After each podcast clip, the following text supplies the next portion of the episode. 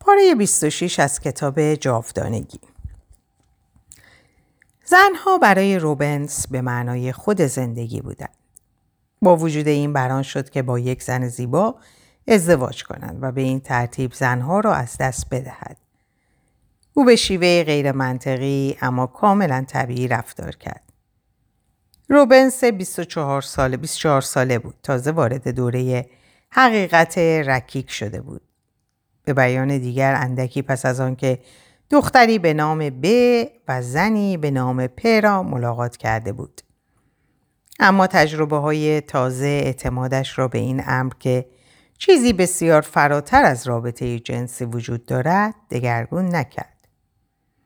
عشق عشق بزرگ ارزش والای زندگی که دربارهش بسیار شنیده و بسیار خزانده و بسیار احساس کرده بود و چیزی از آن نمی‌دانست.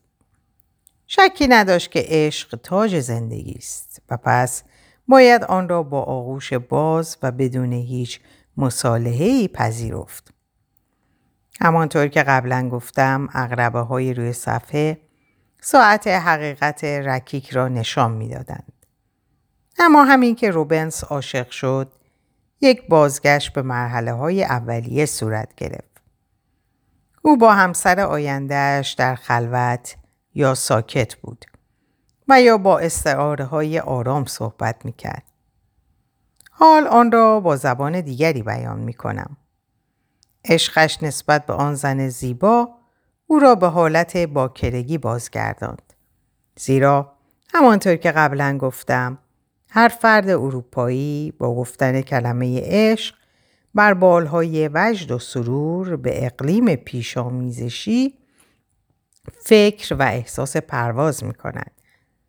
درست به جایی که ورتر جوان رنج کشید و دومینیک فرومتن نزدیک بود از اسب به زمین میافتد.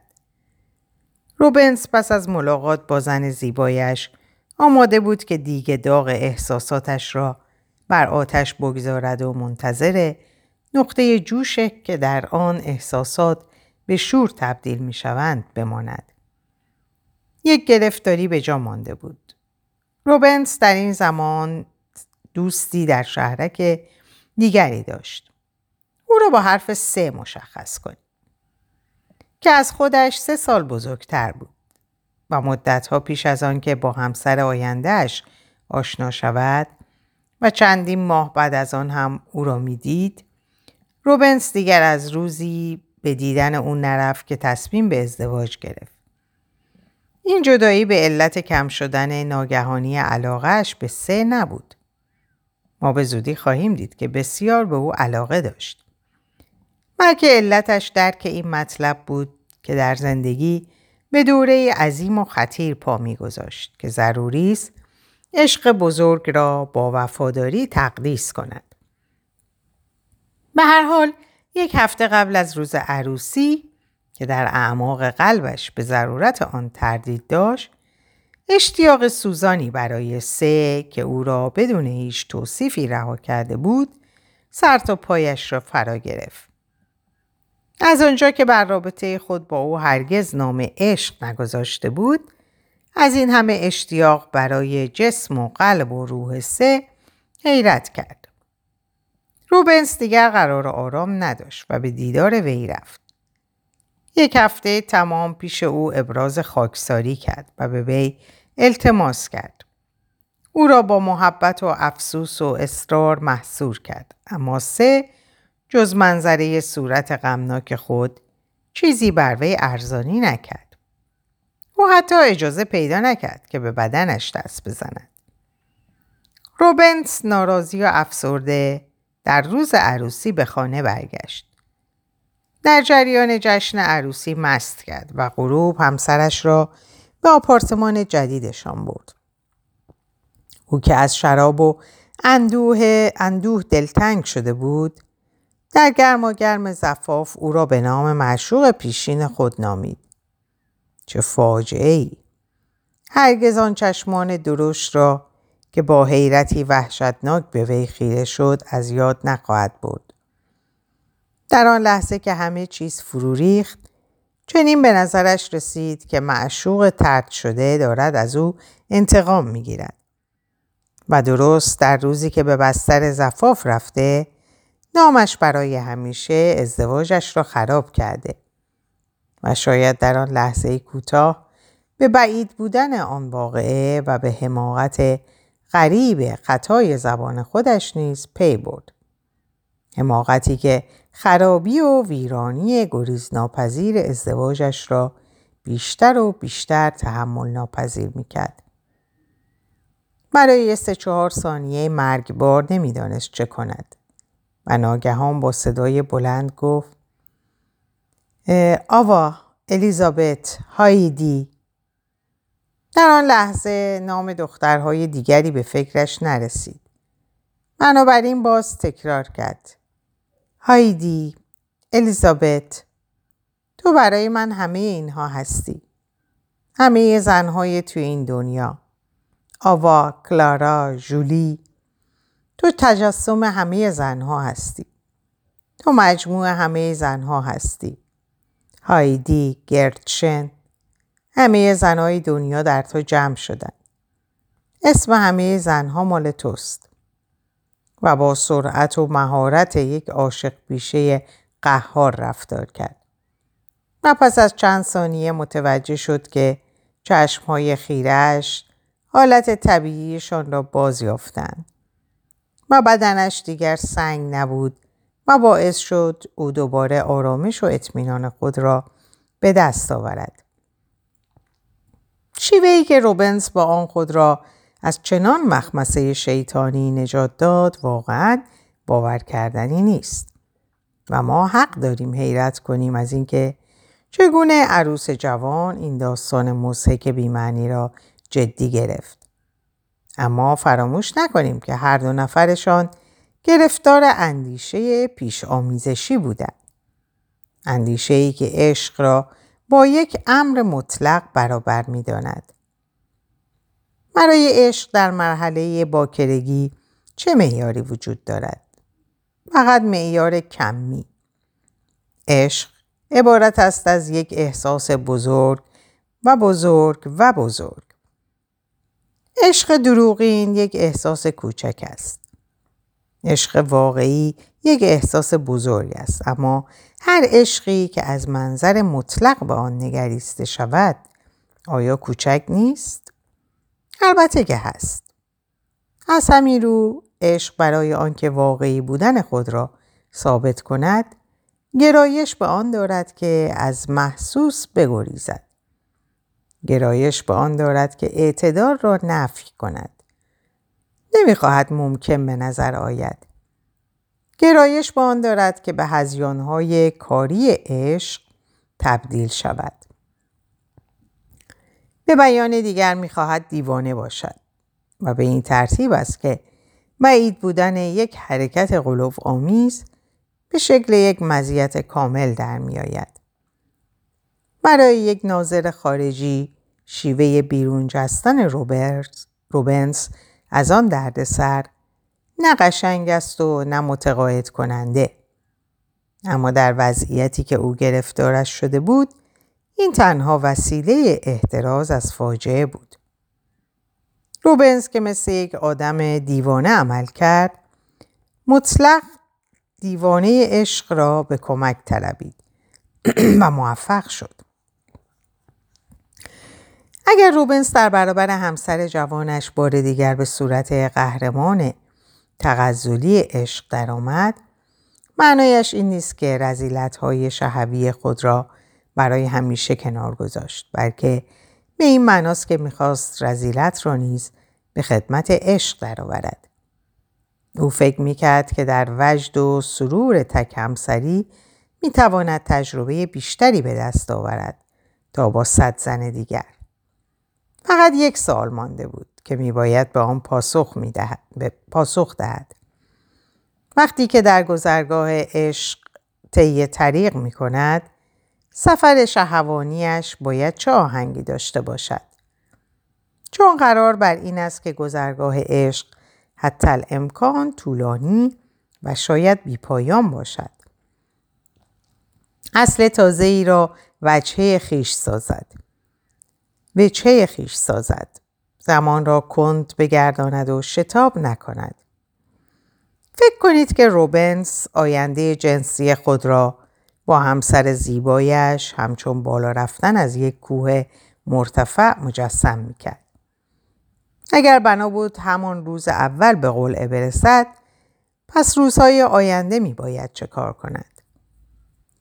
این نقشه بالا رفتن را به طوری تنظیم کند که تمام زندگیش را پر کند. به همین دلیل او با همسر جوانش با شور و هیجان و تمایل جسمانی طرف می شد و روش هایی را به کار می برد که می توان آنها را کلاسیک خواند و از آن حالت پرشور که برایش جذاب بود توهی بود و اینها را برای سالهای آینده به تعویق انداخته بود. ناگهان امر غیرمنتظره اتفاق افتاد. دیگر یکدیگر را درک نمی کردن. اعصاب هم را خراب می کردن. بر سر داشتن سلطه در امور داخلی با هم به نظامی پرداختن. همسرش می گفت برای زندگی خودش به فضای حیاتی بیشتری نیاز دارد. از اینکه زنش دیگر برایش تخم مرغ نمیپخت ناراحت بود و خیلی سریعتر از آنچه که فکرش را می‌کردند از یکدیگر جدا شدند. احساس بزرگی که خواسته بود تمام زندگیش را بر سر آن بنا کند آنچنان سریع از بین رفت که تردید پیدا کرده بود که آیا اصلا این احساسات را داشته یا نه. ناپدید شدن احساس به نظرش هیجان آور و باور نکردنی بود. این امر او را بیشتر از شیفتگی دو سال قبل مجذوب خود کرده بود. ترازنامه خالص ازدواجش از نظر عاطفی و همچنین از نظر جنسی به صفر رسیده بود و سبب آهنگ کندی که برای خودش در نظر گرفته بود تمام تجربهش با آن موجود زیبا محدود شد. محدود شد به بوس و کنار بوس و کنار ساده بدون اینکه هیچ هیجان بزرگی در آن میان پیدا باشد. روبنس نه تنها نتوانسته بود او را به قله کوه ببرد حتی به اولین چشماندازها نیز نرسیده بود. بنابراین روبنس کوشید او را پس از متارکه چند بار ببیند. زن نیز ایرادی نمی‌دید. حال که زورآزمایی داخلی تمام شده بود خوشحال بود که دوباره با روبنس نزدیک شود. و تلاش کرد که دست کم چندتایی از کارهای کوچک خلاف قاعده را که برای سالهای آینده نگه داشته بود به عمل درآورد. اما تقریبا موفق نشد. هیچ یک از آنها را عملی سازد. زیرا آهنگی که این بار انتخاب کرده بود خیلی تند بود و چون به نظر مطلقه زیبا ناشکیبایی روبنس حالت وقاحت باری داشت و در آن از عشق هیچ اثری نبود بنابراین طوری نکشید که رابطه بعد از ازدواجشان پایان یافت. ازدواج کوتاهش در زندگیش فقط یک امر معترضه بود که مرا بر آن می‌دارد تا بگویم او دقیقا به جایی برگشت که قبل از ملاقات با همسر آیندهش بود. اما این درست نیست. بزرگ شدن احساس عاشقانه و فروکش کردن حقیر و بیدرد و رنج و باور نکردنیش برای روبنس مثل یک کشف ناگهانی بود و اعلام کرد که دیگر به طور چار ناپذیری در آن سوی مرز عشق رحل اقامت افکنده است. عشق بزرگی که دو سال پیش او را خیره کرده بود باعث شد نقاشی را فراموش کند. اما وقتی دفتر ازدواج کوتاه مدتش را بست و همراه با تلخکامی دلازاری فهمید که به اقلیمی در آن سوی مرز عشق پا نهاده ناگهان چنین به نظرش رسید که کنارگیریش از نقاشی تسلیم غیر موجهی بوده. روبنز شروع به طراحی از مناظری کرد که دوست داشت آنها را نقاشی کند. اما دریافت که بازگشت به هنر دیگر غیر ممکن است. وقتی محصل بود مجسم می‌کرد که تمام نقاشان دنیا در یک راه بزرگ حرکت می کنند. این شاهراهی بود که از نقاشان گوتیک به نقاشان بزرگ ایتالیایی عصر رونسانس و نقاشان هلندی و دلاکرابا می پیوست. از دلاکرابا به مانه، از مانه به مونه، از بونار به ماتیس و از سزان به پیکاسو. نقاشان چون گروهی سرباز نبودند که در مسیر این راه گام بر می داشتن. نه هر کدام به راه خود می رفتن. ولی چیزی را که هر یک از آنها کشف می کرد همچون الهامی بود برای دیگران.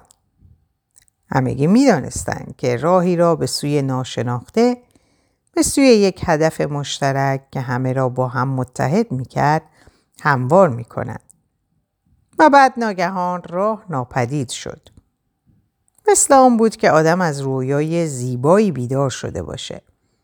تا مدتی به دنبال تصویرهایی هستیم که در حال محو شدن هستند. تا آنکه سرانجام در میابیم که رویاها را نمی‌توان بازگرداند. راه, راه ناپدید شده بود اما مفهوم راه به شکل آرزویی فروزان برای پیش رفتن در روح نقاشان برجا ماند. اما وقتی که دیگر راهی در میان نباشد پیش کجاست؟ برای یافتن پیش گم شده انسان باید به کدام سو بنگرد؟ آرزوی پیش رفتن وسواس نقاشان شده بود.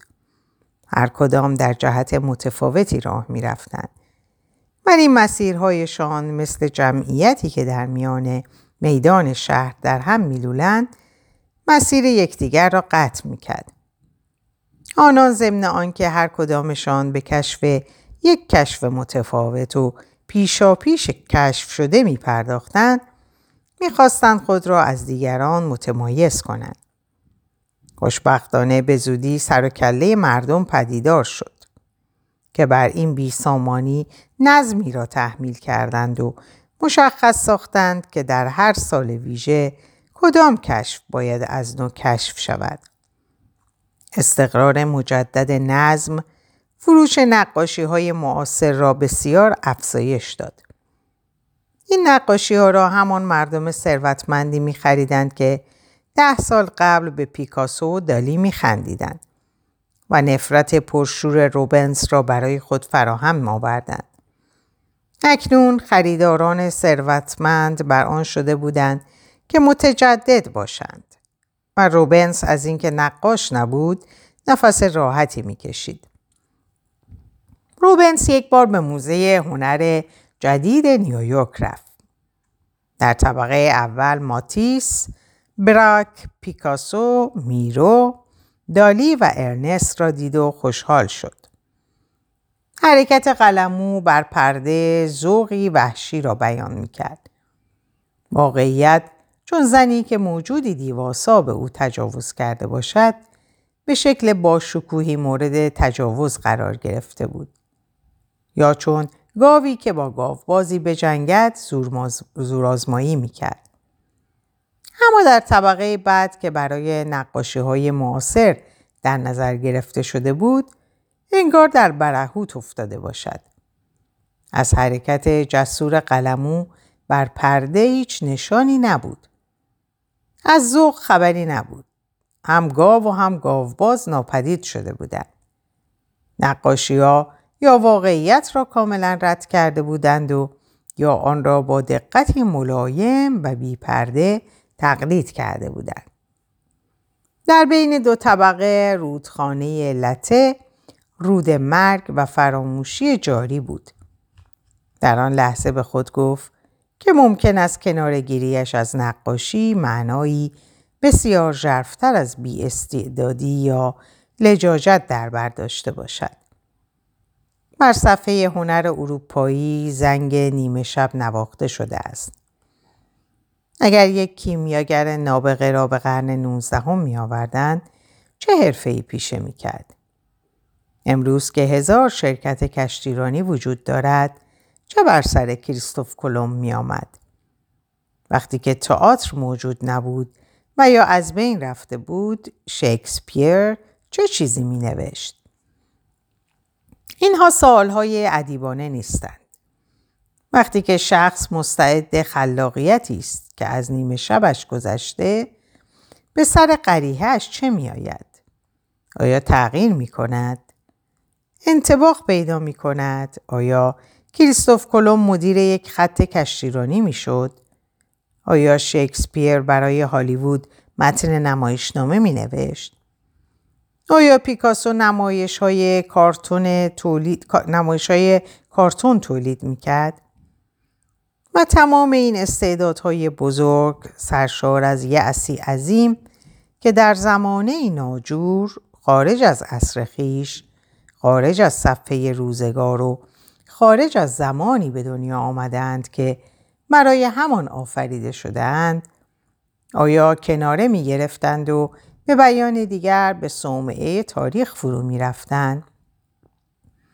آیا آنان همانطور که رمبو شعر را در سن 19 سالگی رها کرد استعداد نابهنگام خود را رها می کردن؟ البته به این پرسش ها نیز نمی توان پاسخ داد. نه من می توانم و نه شما و نه روبنز. آیا رمان روبنس من آیا روبنس رمان من دارای استعدادی تحقق نیافته یک نقاش بزرگ بود؟ یا اینکه هیچ استعدادی نداشت؟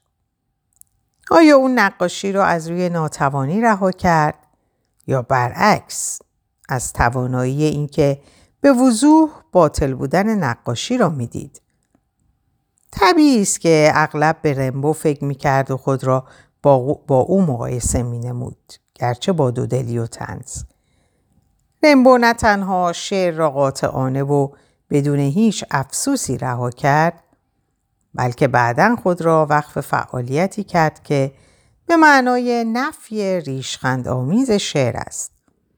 گفتند که او در آفریقا به قاچاق اسلحه و حتی برده مشغول شده بود. ادعای اخیر به احتمال بسیار فقط یک تهمت بی اساس است. ولی با این همه به عنوان یک سخن اقراغامیز برای نشان دادن شدت عمل و شور و خشم ویرانگری که رمبو را از گذشتش به مسابه یک هنرمند جدا می کرد بیان مناسبی است. روبنس ممکن است به گونه ای روز افزون مجذوب امور مالی و بورس سهام شده باشد. زیرا این فعالیت درست یا نادرست به نظرش نقیز رویاهایش برای یک حرفه هنری بود. یک روز روبنس در زمانی که هم مدرسه ایش نون مشهور شده بود تابلویی را که زمانی نون به او داده بود فروخت. با این فروش نه تنها مقداری پول به دست آورد بلکه راهی برای امرار معاش خود در آینده پیدا کرد. او تابلوهای نقاشی هنرمندان معاصر را که آنان را تحقیر می کرد به ثروتمندان که آنان را تحقیر می شمرد می فروخت. یقینا در این دنیا افراد زیادی هستند که از طریق فروش نقاشی روزگار می گذرانند و هرگز در آشفته ترین خواب و خیالهایشان به ذهنشان خطور نمی کند که از شغل خود احساس شرمندگی کنند. تازه مگر ولاسک، ورمیر و رامبرانت دلال تابلوهای نقاشی نبودند. البته روبنس این را می‌دانست اما گرچه می توانست خود را با رمبوی تاجر برده مقایسه کند هرگز خود را با نقاشان بزرگی که در کار معامله نقاشی بودند مقایسه نمی کرد. روبنس حتی برای یک لحظه اعتقاد بیفایده بودن شغلش را از نظر دور نمی داشت. در آغاز غمگین می شد و خود را به خاطر ضد اخلاقی بودنش سرزنش می کرد. اما بعد به خود می گفت مفید بودن واقعا یعنی چی؟ دنیای امروز همونطور که واقعا هست حاوی مجموعه فواید همه زمان هاست و معنای این سخن این است بالاترین حد اخلاق عبارت است از بیفایده بودن. دوازده سال از ازدواجش گذشته بود که زنی به نام جیم به دیدنش آمد. زن به او گفت که اخیرا مردی او را به خانهاش دعوت کرده و عمدن به مدت ده دقیقه در اتاق نشیمن به انتظار نگهش داشته و به او گفته که می‌خواهد از اتاق پهلویی تلفن مهمی بزند. احتمال زیاد داشت که او فقط تظاهر به تلفن زدن می‌کرد و قصدش آن بود که زن به مجله های روی میز قهوه خوری نگاه کند. چیم داستان خود را با این گفته به پایان رساند. اگر من جوانتر بودم موفق می شد. اگر من 17 سال داشتم این سن پرشور و شریرترین دوره تخیلاته که آدم نمی‌تونه در برابر هیچ چیز مقاومت کنه. روبنس با خاطری پریشان به جیم گوش می‌داد تا اینکه کلمه های آخرش او را از بیقیدی به در آورد. از این به بعد سرنوشتش چنین خواهد بود. کسی چیزی خواهد گفت که برایش حکم ملامت را پیدا می کند. او را به یاد چیزی در زندگی می اندازد که آن را از دست داده است. گذاشته است از چنگش خارج شود. به طور برگشت ناپذیری از دست رفته است. وقتی جیم از زبانی صحبت کرد که 17 ساله بوده که در برابر هیچ اقوایی تاب و مقاومت نداشته روبنس نیز به یاد همسرش افتاد که وقتی وی را دید 17 ساله بود. هتل شهرک را مجسم کرد که قبل از ازدواج مدتی در آن به سر بردن. در حالی که در اتاق پهلویی یکی از دوستانشان خوابیده بود. آن دو در کنار هم بودند. همسر جوان روبنز چند بار در گوش وی آهسته گفت صدایمان را میشنود و فقط حالا که در برابر جیم ایستاده بود و او برایش از وسوسه های یک دختر 17 ساله سخن می گفت پی برد که در آن زمان همسر جوانش بلندتر و از مواقع دیگر بلندتر از مواقع دیگر سر و صدا کرده تا دوستشان بشنود. روزهای بعد زنش همواره از آن شب یاد می‌کرد و می‌پرسید راستی فکر می‌کنی صدای ما رو نشنیده؟ روبنس در آن زمان سوال او را همچون شرم و حیای حراسانش تفسیر می‌کرد و میکوشید همسرش را مطمئن سازد که دوستشان خوابش سنگین است. و حالا که به جیم نگاه می‌کرد خاطره حماقت جوانی تا بناگوشش را سرخ می کرد. در اینجا به پایان این پاره می رسم براتون آرزوی سلامتی اوقات خوب و خوش و خبرهای خوب و خوش دارم خدا نگهدارتون باشه